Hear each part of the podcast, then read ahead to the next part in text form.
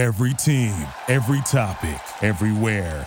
This is Believe.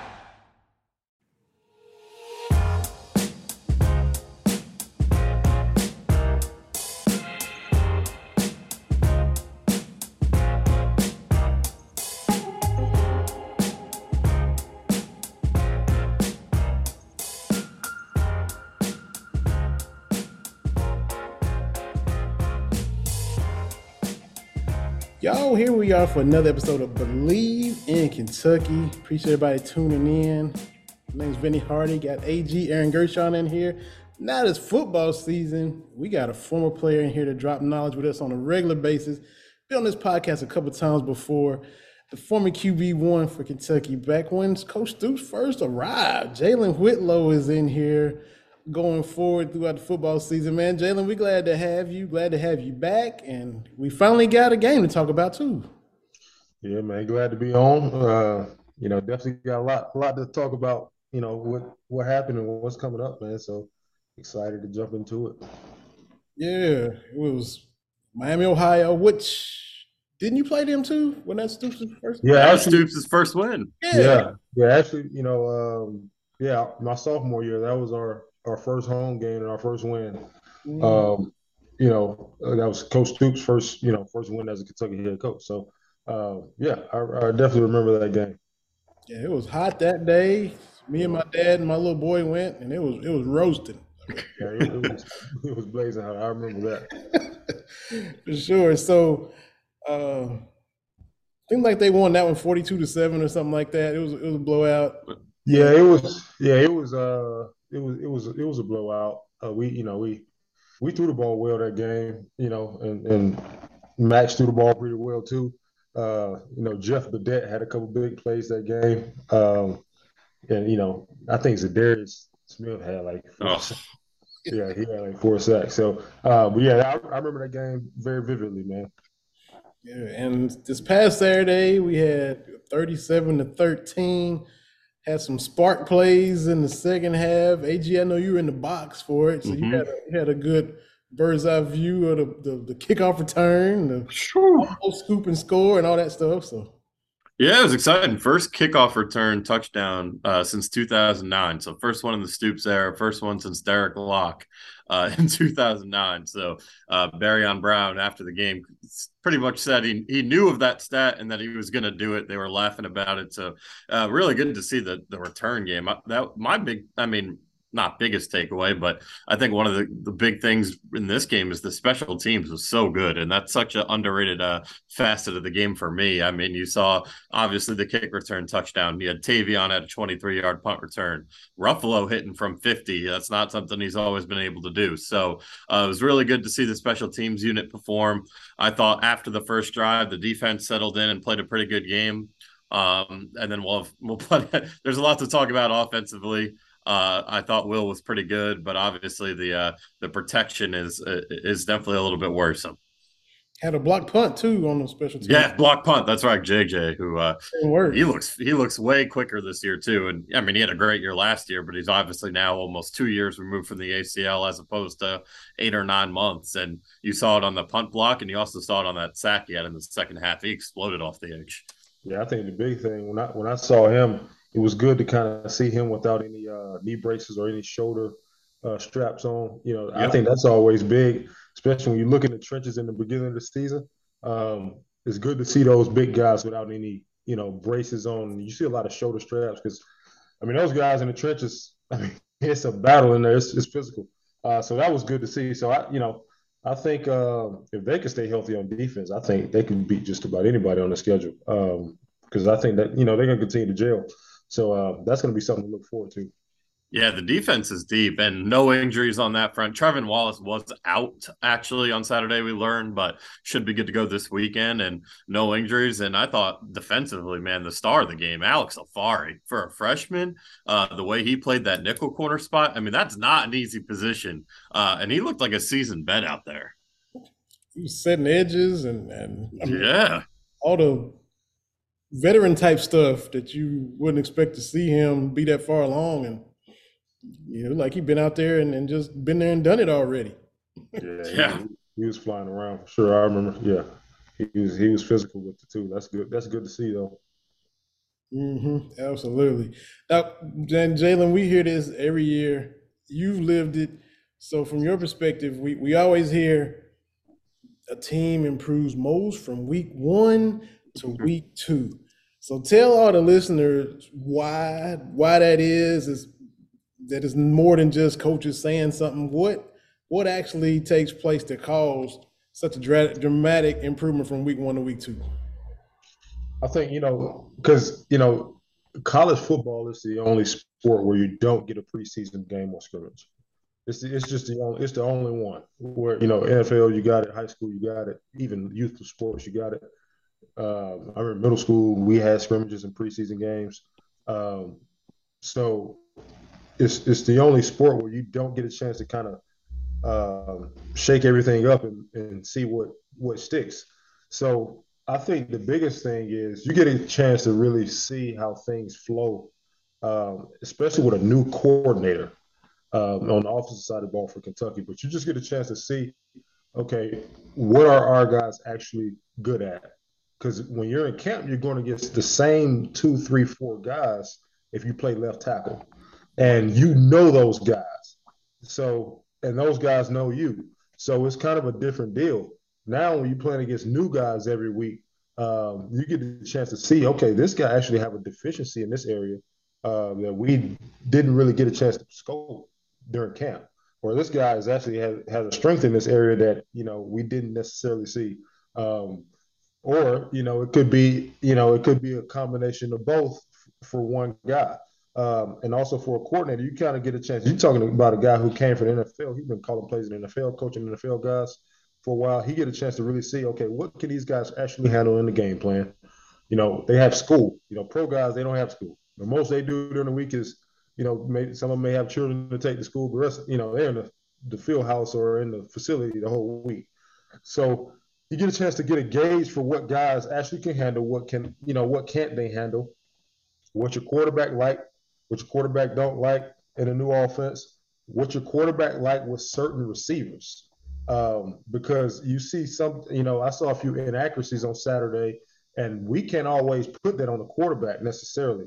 Uh, it could be offensive line getting pushed back in certain spots based on certain protections that they may throw out. You know, there's some protections that you know uh, Scangarello may just throw out for Florida game. It's something that he yeah. may add.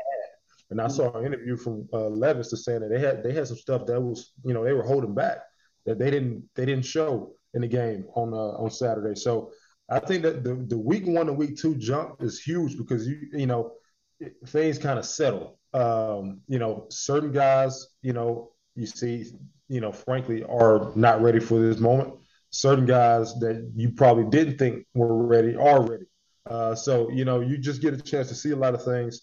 You go back and watch the film. You make the corrections, and um, again, you know, especially those freshmen. Freshmen usually make huge jumps from week to week right? Not just week one and week two, but week two to week three, and so forth and so on, because you know it's their first time in action. So it's it's a lot. It's a lot that go to it. It's a lot of uh, it's a lot of variables that go into that week one to week two jump.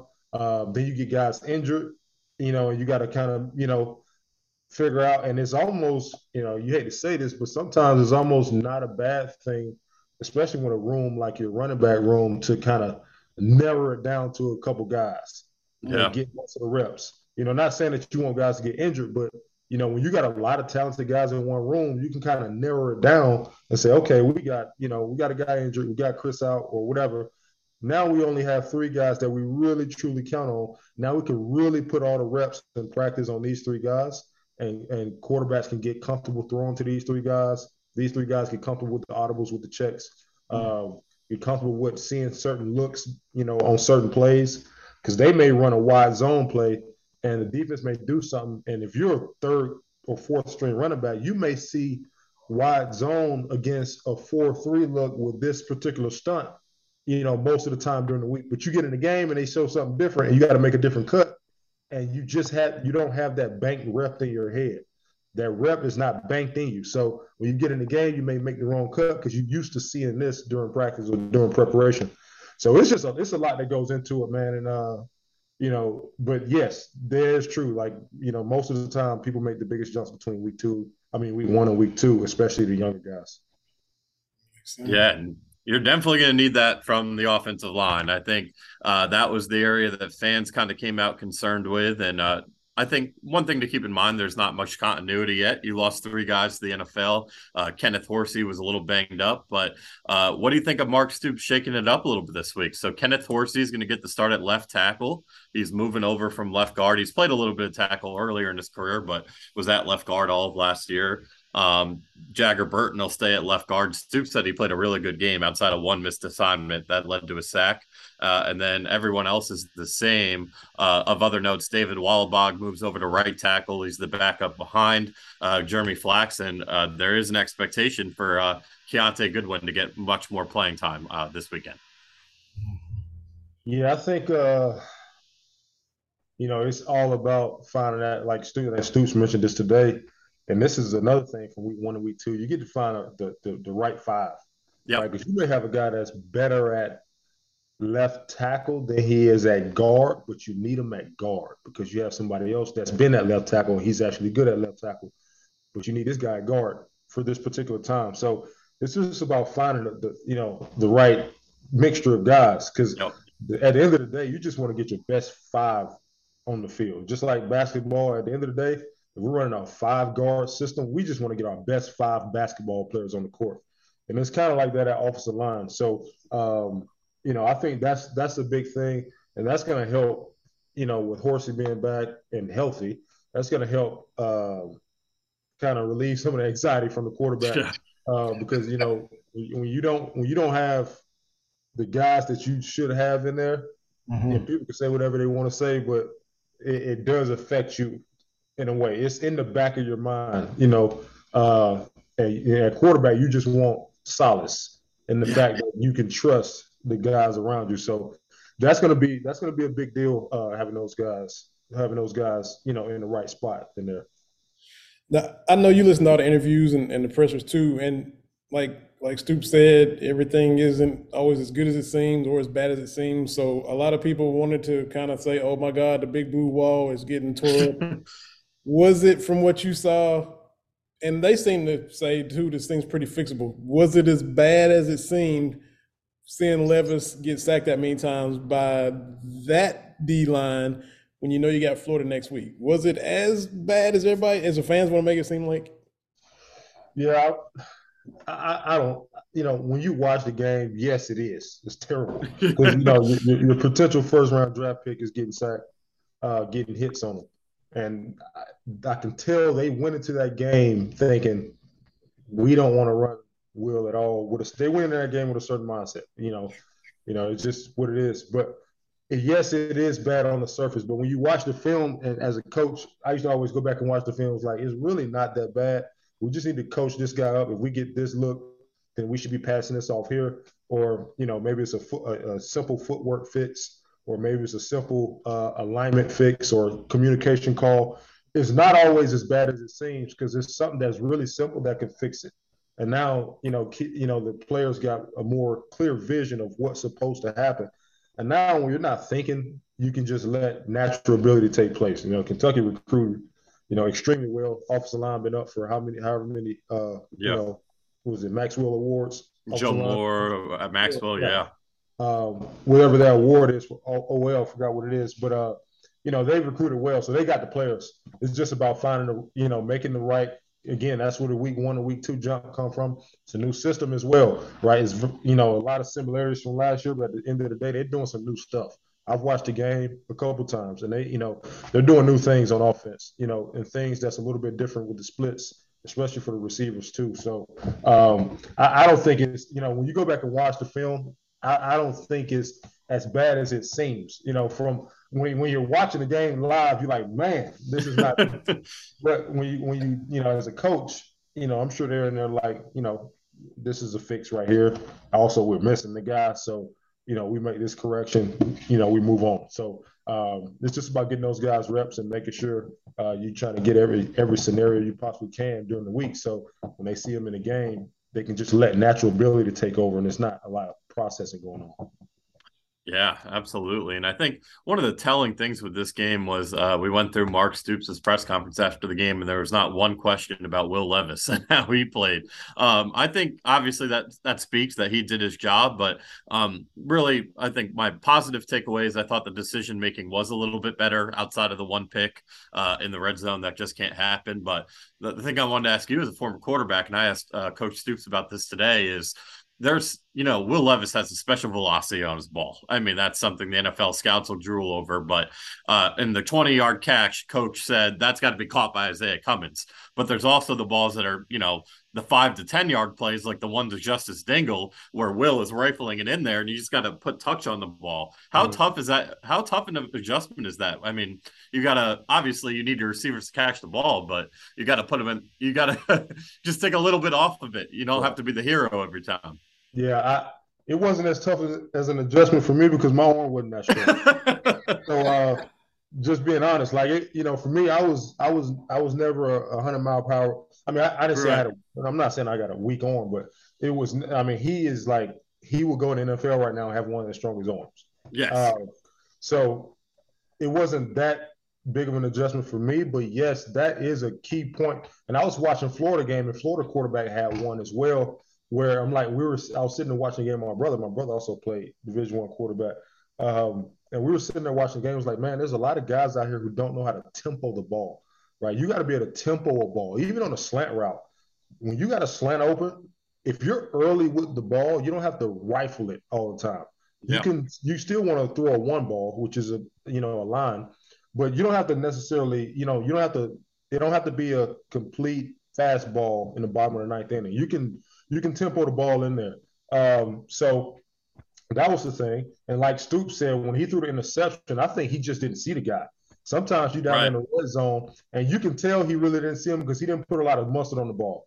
So he thought that he had the guy open. So I don't know if he saw the defender.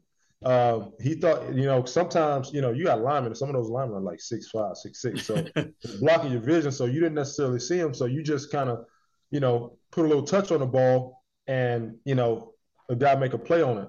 So you know, it's it's definitely a you know it's a nuanced position when it comes to throwing the ball. And I always teach our quarterbacks when we're throwing the running backs on certain routes and we're throwing the tight ends always, especially in high school, the kids we dealing with in high school, we don't want to one ball it all the time. We want to make sure we're on time and we give them chance to react to the ball if is the if the ball is off. We give them time to reaction time is what we want to give them because um, you know those guys a lot of times are 240 plus pounds, so they may not have the agility uh, and the the the you know the aerodynamics of a guy like Tayvion Robinson. You know, so you got to be you got to be um, real careful how you you know especially on the nakeds and boots when mm-hmm. you just dump it to the tight end. You got to definitely uh, you you got to add some uh, some softness to the ball and make it make it more catchable. So I just think it's one of those things that he'll continue to get better at, but um, you know, he got to get better at it quick because you know next week is going to be you know you playing a, a, faster, a better defense. So yep. Um, but I think they'll they'll they'll fix that. So you have the the pick to uh, you know where we just talked about where you just they didn't see the defender, and he maybe took too much off of it, didn't didn't zip it over there play to the opposite side, the touchdown to Dane Key, where he hummed that thing. Yeah. You wonder, like, man, how did how did he even get it to him? Yeah, redded that thing. You know, one play to his right, one play to his left, both to the yeah. you know short corner of the end zone. But just you know, he solid defender there. Is, is that what you think it is? The difference when he saw a guy and didn't see a guy, or is it more to it? Yeah, and sometimes you know, again, like when you're at when you're playing a position, especially when you're throwing the ball over the middle, your natural instinct is to rip it because you don't want to put air on the ball over the middle, especially on those end breakers that they like to run. You know, I watched San Francisco from last year. He, obviously, that's where we come from. They like to run those yep. digs, end breakers. Uh, some of them off play action, some of them not. But you want to you want to rip those balls to them, uh, you know, on those end breakers because you don't want those safeties, you know, beaming down on them uh, when they, if they're waiting for the ball. So uh, he had a couple in there that he threw that was like, you know, and that's why so many scouts were at the game the other day because you know it's just not many guys on the planet who can throw the ball like that. The way he throw one balls is, you know, it's not many people who can who can do that. So, um, you know, he got to use it. It's, it's a time and a place to use it. And I thought he had a couple of them where he used it in the right, you know, in the right setting, where you know, receivers, you know, it take time for receivers to get to catch that. But Dane Key is going to be, he's going to be oh. a star though. Uh, yeah, he's going to be a star if he if he can continue to add some strength, uh, which he will, and with the strength staff over the next two three years, he's going to be he's going to be a real deal. But yeah, you know, it's times you know where he used it, and I was like, yeah, he probably should have used that. That's that's when you want to use it, especially throwing across the middle.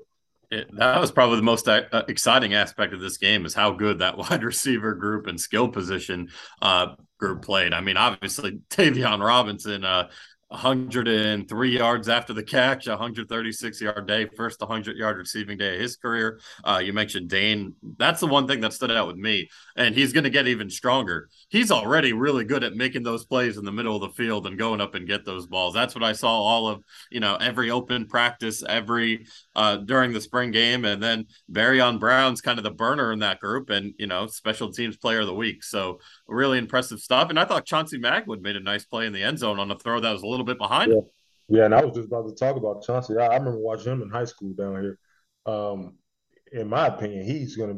I think he has a very high ceiling. You know, yeah. um, he's in a good receiver room where he may not get as many balls as he probably will want at receiver. You know, they all want 100 catches a game, but I think you know he, he's a guy who I think he has a very high ceiling. Though I think he's you know, played high school, played quarterback in high school too. Um, so, you know, he got a certain understanding of space, uh, spatial awareness, and you know how to, you know, kind of find space in the defense. So, um, but they they got a room, man. You know, Barry yeah. Brown. When I saw that kick return, I was like, he, you know, he was wearing number two as well. So I was like, yeah, yeah. that's right. You gotta like, love that. Yeah, but um, they they they definitely got a room. Now it's just about getting those guys on the same page. You know, and some of them are young, but it don't matter, man. Nowadays, it's not this not this not college football from you know pre two thousands or even pre two thousand and ten.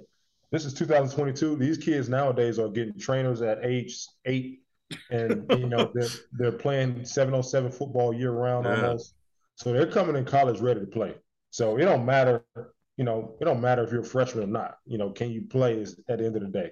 The biggest thing is, you know, the volume of concepts that's in the offense for receivers and quarterbacks and running backs. Can you handle the concepts? After that, you know, if you're talented, you're going to play. It don't matter if you're 18 or or 22. Because it was a little a slant, a little end cut to Key, and he kind of slid, and it was back and up and behind. Yeah. yeah. To, me, to me, that was just as big time as the touchdown, and I was yeah, like, that was yeah, that's that's the play that that's you know stood out to me because um, it was pretty good coverage. It was mm. almost, you know, the defender almost made a play on it. Yeah. Uh, so, uh, but yeah, yeah, you know, like I said, they got they got talent, man. You know, it's a it's a talent. Like Stoop said, it's probably his most. He didn't want to say it's his most talented receiver room, but it is. Oh, it is. Uh, yeah, know, and it's not even that close. Uh, to be honest with you, because I think Tayvion Robinson, he don't have the speed that that Wan'Dale had, um, or Wan'Dale has, because he gonna sure. he's good at NFL too. But um, but he he's a good receiver. You can tell he got a natural feel for space. He got a natural feel for concepts. He understands what's going on. The game isn't moving too fast for him. Uh, you can just tell by the way he plays. So um, you know, I think, like I said, the sky's the limit, really, man. You know, they got they got the talent. And going back to the quarterback position, your your spot. After having said all that we said, Will Levis still said that he's never been more disappointed. Yeah, that's my. Yeah, I asked him how he played, and that was the answer. Touchdown performance, three TD performance in his life. So yeah, go ahead, AG and, and Jalen, man, yo, the mindset. Yeah. Yeah, when I asked him that, he said he was the most, like you said, most disappointed he's ever been. And I think, I think, and you know, I asked Scangarello that too, and it was just kind of what Jalen said. You know, just missed opportunities. Like there were plays that could have been made.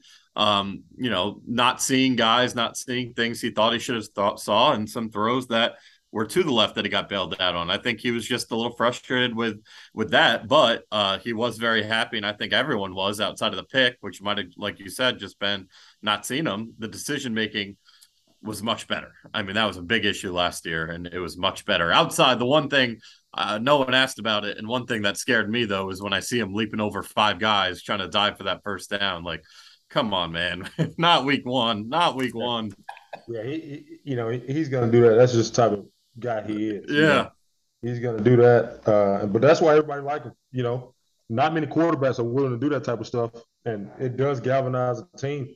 You know, as a leader, when you when you're doing that type of stuff, people like that type of stuff. You know, you play your teammates like it because it's the quarterback stigma that you know you're gonna slide and take care of your body and whatnot, and he's diving over people.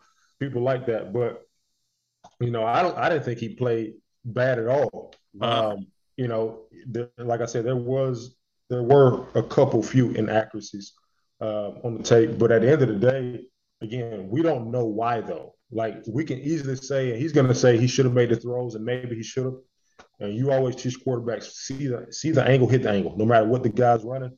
See his angle and be able to hit the angle and be accurate with the ball. But at the end of the day, we don't know, you know, what they got going on in the room as far as you know the the the camaraderie and the the, the chemistry. So um, it's going to continue to get better. But you know, like I said, when I was watching the tape, I was like, ah, you know, pretty decent performance. But if you look at the, the stats, that's 300 over 300 yards passing. you don't do that on accident. Yeah, you know, so um, you know, it's I know for a Kentucky fan, just be completely frank, you know, it was hard for me to watch Kentucky football the past, you know, before last year. Because yes. you know, I'm a guy who I like to see passing. It's just hard for me to watch guys, you know, teams that just running the ball every snap. Uh, but now, like I, I look forward every week to watching because I know they're going to throw the ball. Yep. Uh, and that's just that's just fun to see. You know, especially when you got a guy like that and you got receivers like they have and you got O line like they're going to be. You know, that's that's fun to see because they got the they got the talent to do it. And I don't think 300 yards passing for him, as we saw yesterday or uh, Saturday, I don't think that'll be like an anomaly. I think they got yeah. the structure on offense where you know he could he could average, you know, in the high 200s uh, and throw for 300 a few times this year. So they have that type of structure on offense where they can do that. But, um, you know, just got to continue to keep coming together. Absolutely. Yeah, I didn't mean to jump in. And Stoops, no, you're good. Stoops talked about you know, at different points in times, which you know, we saw the spark with the kickoff return, we saw the, the turnover on defense there are times where you know they didn't have that edge. The guys got a little yeah. flat, didn't have that energy. Is that something the, the coaches try to drive in, or will kind of the older guys kind of make sure that everybody's, which everybody's kind of got their their head in the game and hyped like they should be, which shouldn't be a problem going to Florida. I don't think so. is that a coach thing, or is that the older guys in the locker room gonna have to, hey, let's let's get this let's get this hyped up like it should be?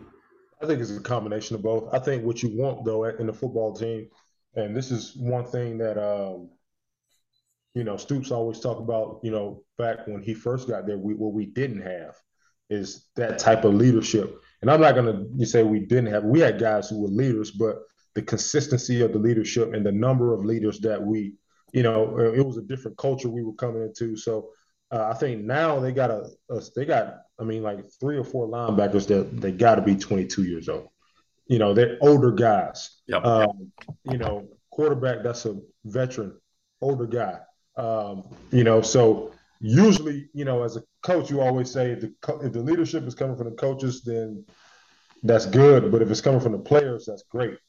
We need it from the players. Um, so I think they have that. So I think it was a combination of both. Um, I think, to be honest with you, first game, you know, you you know, you usually come out pretty fired up. But at the end of the day, it's the difference between playing Miami of Ohio and playing yeah. Florida in the swamp um, in front of a hundred grand. So um, that's that's the big difference, you know. So um, I think I think next week, you know, he, won't say that in his press conference if they don't if they don't if they're not successful, it won't be because of a lack of a lack of juice and you know strain and whatnot that he's you know he talked about. It won't be because of that. It, you know, if, if, if anything goes wrong, so um, it's one of those things, man. You know, at the end of the day, the, the kids are not they're not they're not stupid. You know, they know that Miami of Ohio doesn't have the players that they have on their roster. Yeah. Kentucky. And Yeah. you want them to be self-driven and not think about that and just, you know, play extremely hard anyway. But uh human nature sets in sometimes. Yeah. Yeah, and I think I think part of it too is, and Stoops even even su- suggested it might be is this is the first year Kentucky's not being disrespected, not ear nearly as much. I mean, they are they're predicted to finish second ahead of Tennessee and Florida in the East. They're projected uh, they start the season in the top twenty five. You know, uh, a lot of good vibes around the program. You had you know Chris Doering go out and projected an eleven in one year. I mean, there's a lot of buzz, but I think one thing you know, in addition to obviously playing Florida, coming off what they just did, there's going to be buzz going into their house and all that. Is you know, you're back to being the underdog. Florida just had an amazing win over Utah. All the credit to them, uh, and now they're the darling again. And, you know, everyone thinks the program's back after that one game. Uh, the fan base is completely bought in, and then you got you look at the line, and Florida's a touchdown favorite, and it goes back to right. And Mark Stoops has said it. He loves flying under the radar, and you can kind of go right back to that mindset this weekend. Oh yeah, hundred percent. And that's and honestly, as a coach, that's what you want. I mean, you don't. Yeah. That's why you always hear Nick Saban, you know, talking about rap for them and, uh, and, and making sure he get on, you know, he get on the reporters from, you know, at the end of the day, reporters are doing their job, but Sure. uh, the people who you know write the columns and the reporters, they're gonna do their job. But as a coach, you just hate it because you know the kids are on social media, players on social media, they see it. Uh, so it, he, again, human nature, man, is you fighting against human nature a lot of the time. So um, I think that's that's the big thing. But you know, going like again, I don't I don't think it will make a difference if Kentucky was a favorite. You know, I don't think it would make a difference if you know they're not going into that environment. You know, on a Saturday, uh, playing in front of that crowd. You know, you you know what you know what's going on with that, man. So you, you better. And to your point, you talked about all the 22 year old linebackers, you know, DeAndre Square included in that bunch. Um, they're healthy on that side of the ball, but you know, you had was uh, Wright being out the first game. Square was playing some outside linebacker. Uh, Weaver ended up being inside on a few plays, so you know they they they got hit in the mouth on that first drive, and then they you know kind of got their feet underneath them. But uh, first of all, credit to Square for being that versatile to step out there when that's not even his position, Yeah. and you kind of like what you what we're gonna think we're gonna see once you get all the guys back where they normally play too. Yeah, and I, you know, and just watching it, that the defense is so multiple. Yeah. Like, they're, I mean, as an offensive coordinator, watching Kentucky's defense, it would be a nightmare to prepare for, because um, they do they do so much in a scheme. It's it's kind of complex, um, and you know they run that they run that three four hybrid scheme um, that can morph into a five man front, that can morph into a four man front. Uh, and they got you know very versatile guys running it, very veteran guys at linebacker that's running it. That makes it tough on offense. So um, I think you know again, I think the best is ahead for that defense. They're going to continue to get better because they just they got the leadership. They got I mean it's just good defensive coordinator. Obviously, Coach Stoops is a defensive guy. So you know at the end of the day, he has a lot of say so in that. It, it's complex. It's good stuff. Uh, so like I said, they're not going to prepare for, but you know, the, the elephant in the room this week is going to be containing 15. Yeah. Uh, at the end of the day, that's that's the elephant in the room, and and Yeah. I got some bold predictions about that that I. Oh yeah. Yeah, I want I, I want to hit one point on the defense, then I want to get to that. The t- t- one uh, you mentioned, Jacquez Jones, I thought was the best player on the field. I mean, he was flashing all over the first play of the game. He had a pressure, had a sack. He was awesome. And then I think the only player I came away a little bit concerned with, and one of the calls was awful, was Carrington Valentine. Uh, just you know, you look at he was on hip and hamper, hip, hip and hammer most of the game. Uh, seven catches, eighty-five yards for him. Uh, and you know the PI that was uncatchable. That's a brutal break. What are you going to do? Uh, I thought the PI closer to the end zone was it could have gone either way. It was justified, but he allowed some big plays again. Saw some of the same things uh, from last year. Also had one really nice pass breakup, I think, in the second quarter. So, uh, do you? I mean, he has to be the cornerback one on this team. What do you kind of see from him uh, from a quarterback's perspective? Yeah, I see. I see a guy that's, you know, again has the ability. Yeah. Uh, so at the end of the day, that's what they recruit. I mean, at the end of the day, I mean, they got to recruit guys that got got the ability. So I don't think it's a big deal. I don't think they're worried about it. Um, I think uh, the coverage was. I saw soft uh, on a couple plays, and that's just one thing. You know, if you watch certain teams, and you know, uh, we played Alabama my sophomore year in Kentucky. Certain teams like Georgia, Alabama, they're always playing very, uh, very tight coverage. You know, mm-hmm. there's a lot of man match stuff. Kentucky got into some like soft zone uh, on Saturday, which is good, which is fine, but you're going to give up certain things. Um, and but you know, the tighter man match coverages, you know, when you give stuff up, a lot of times it's a big play because it's, it's more man principle. So um, I don't I don't look I don't think it's a, a, big deal to be honest with you. You know, it's a game. He had a, he got a couple bad breaks in my opinion. Uh, and you know, I think I think he'll, I think he'll be good. I don't I don't see that being a big deal. Um, and again, you're going into Florida, so the, the level of focus that they're going to have is going to be pretty high. So I think they'll be I think they'll be fine. You said you want to see those those predictions. He already teased it a little bit, Aaron. He said the, the predictions for containing 15. That that's what you. No, I, I was getting more into uh, you know, yes, that's the that's the they're they're in office right now meeting trying to figure out how to contain it. Yeah. Uh, and, and, they're on the practice field right now talking about it because and I just got done watching Greg McElroy's podcast and he was talking about how um, he may be you know he may he resemble kind of like a Vince Young type, uh, but I think this dude is this dude is different. You know, with his size, speed, how fluid he is in his movements, how relaxed he is when he's making those plays. It looked effortless when he's playing out there. I think, uh, I think you know, if can, if Florida were to have a good year, and the offense were to have a, a good year, I wouldn't doubt that he would be in the Heisman yeah. conversation at some point this year. I think he's that type of player. Mm. Um, you know, I'm not saying he's going to win the Heisman or make it to New York, but you know, mm-hmm. I wouldn't doubt that they mention his name along with Heisman candidates at some point in the year. I think he's that type of player. They got good running backs. Uh, they seem to have a, a, a very cohesive style offense. The play calling seems to be very complimentary um, when I watch them. So they're going to be tough to stop, especially with that quarterback. But that's the number one priority. If, if you can't let him beat you, somebody else got to beat you.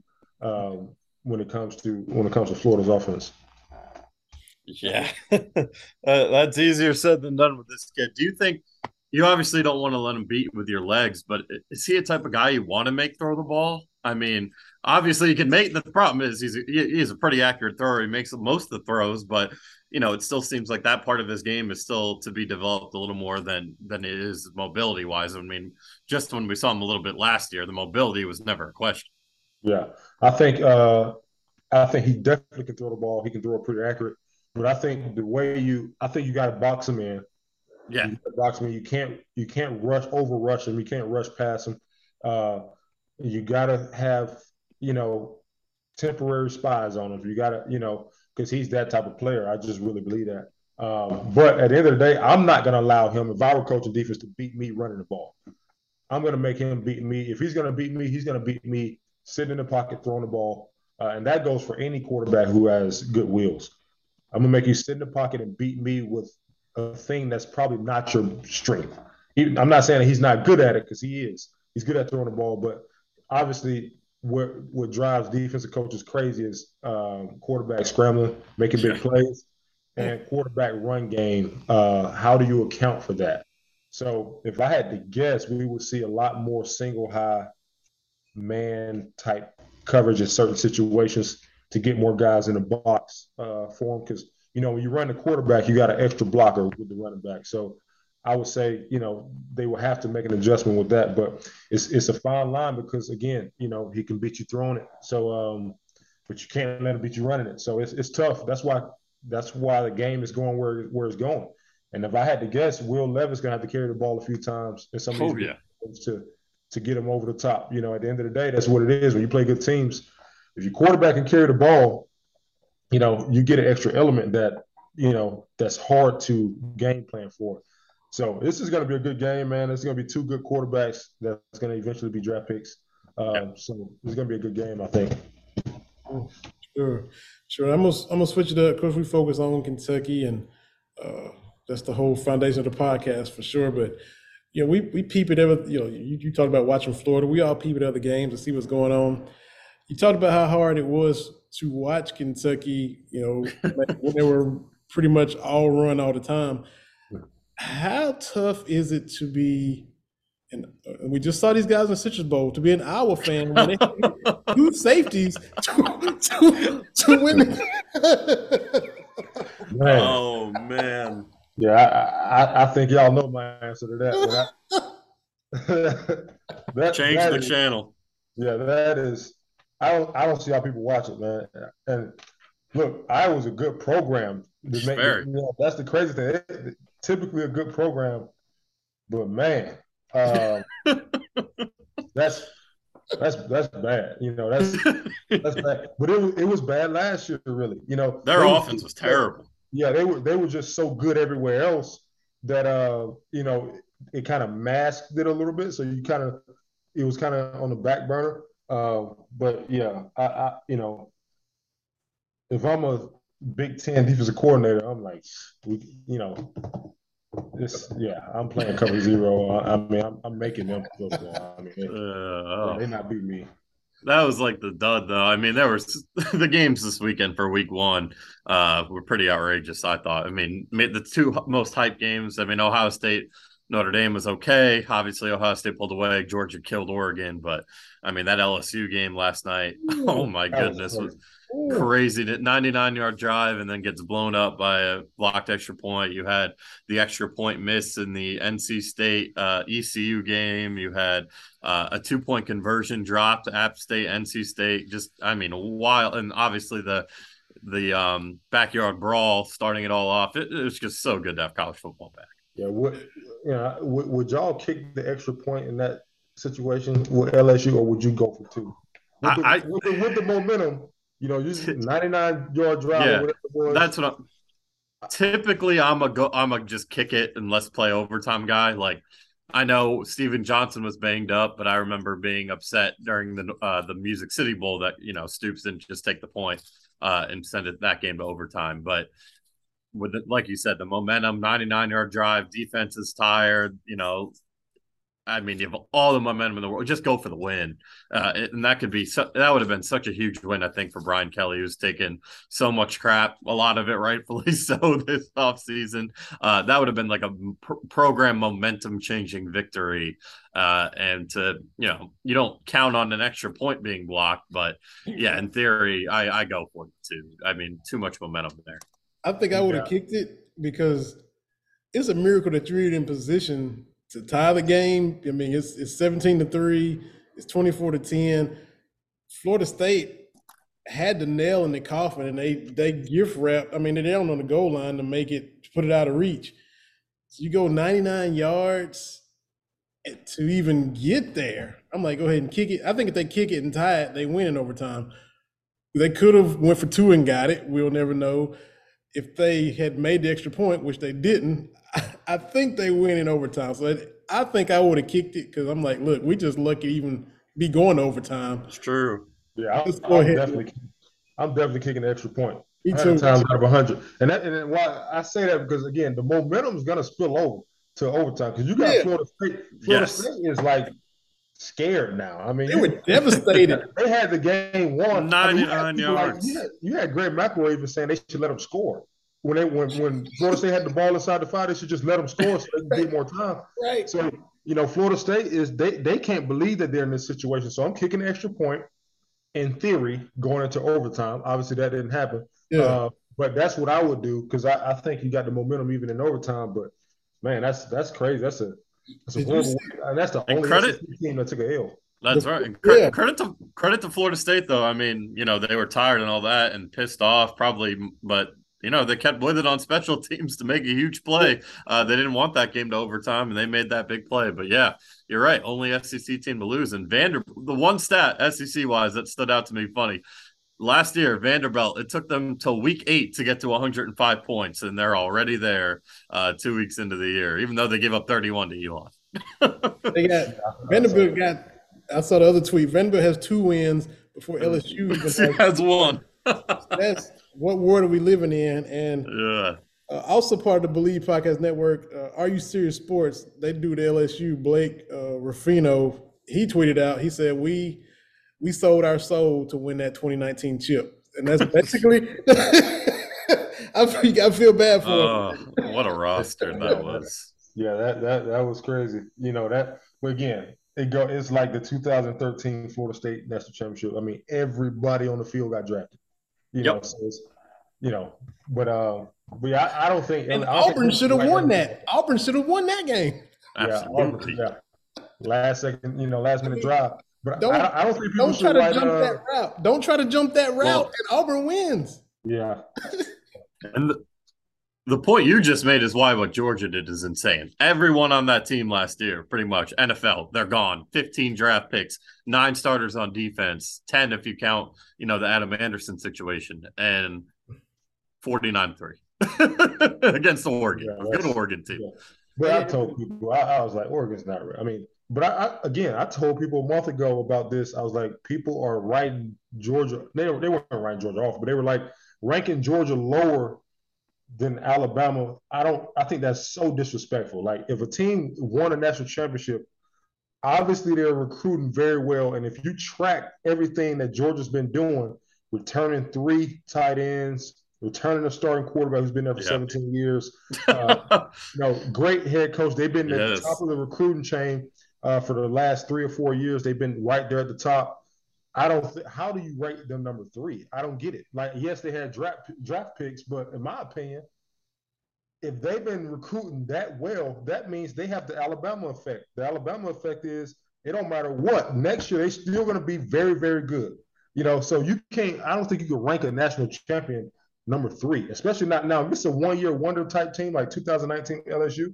Yeah, that's it was kind of a one year wonder type thing. So yes, they dropped, but a team like Georgia returning his quarterback, returning three tight ends, returning. I mean, they returning too much. I, I don't see how you drop them in the rankings.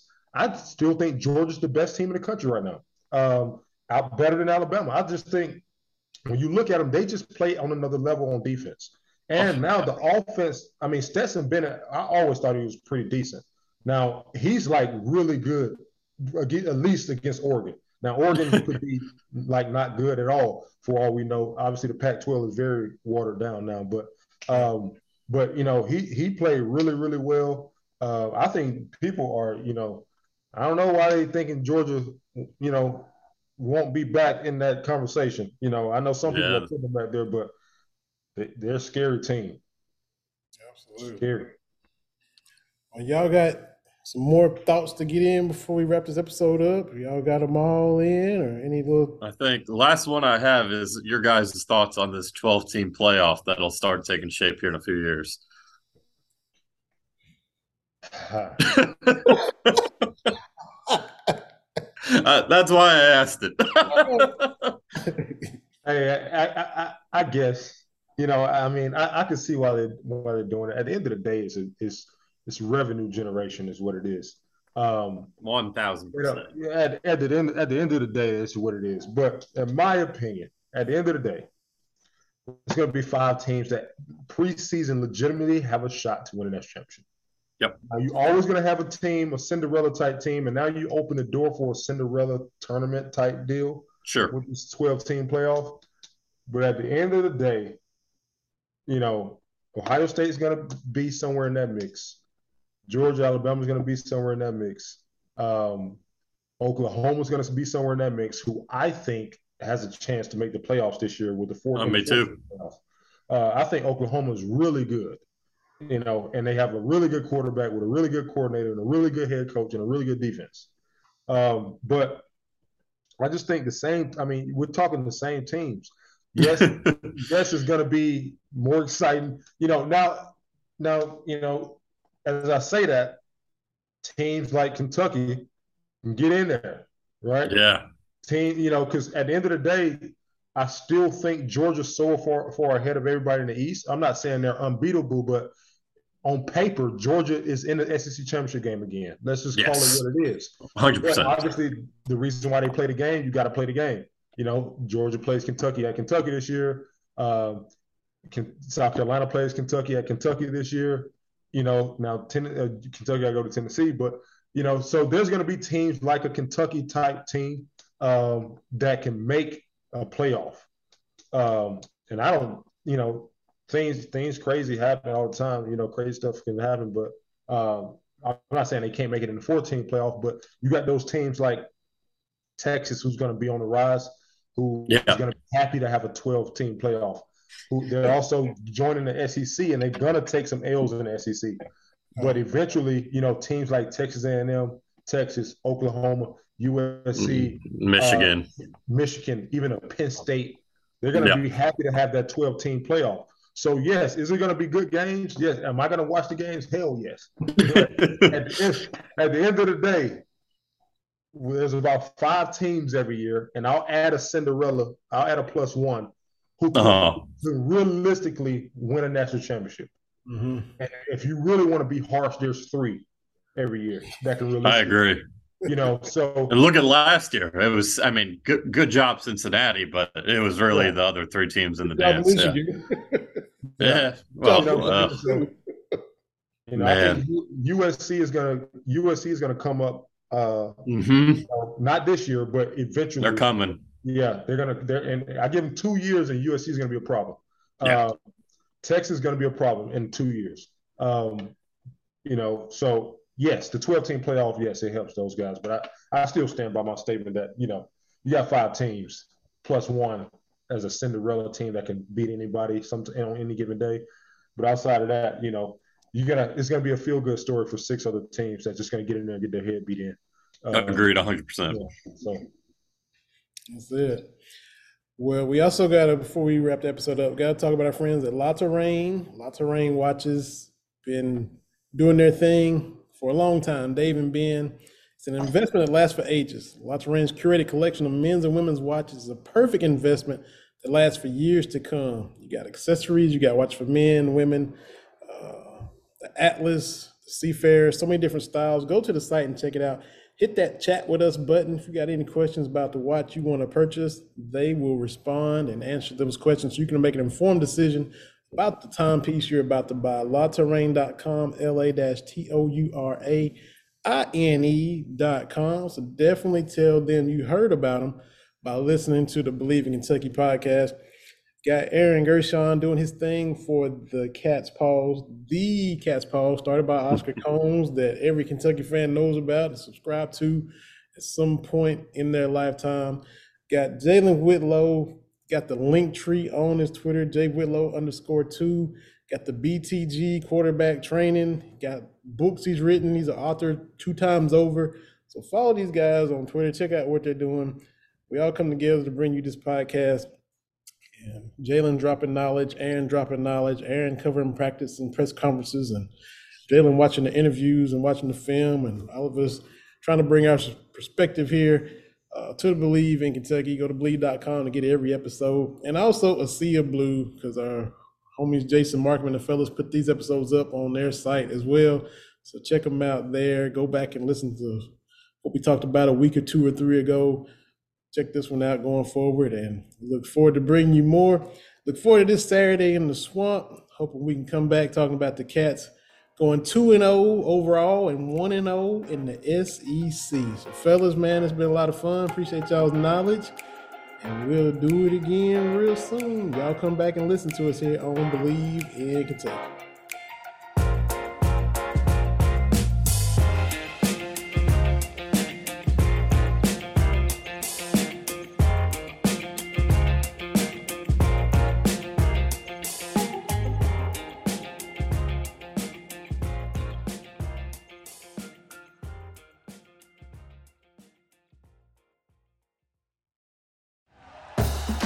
For listening to Bleav. You can show support to your host by subscribing to the show and giving us a five star rating on your preferred platform. Check us out at Bleav.com and search for B L E A V on YouTube.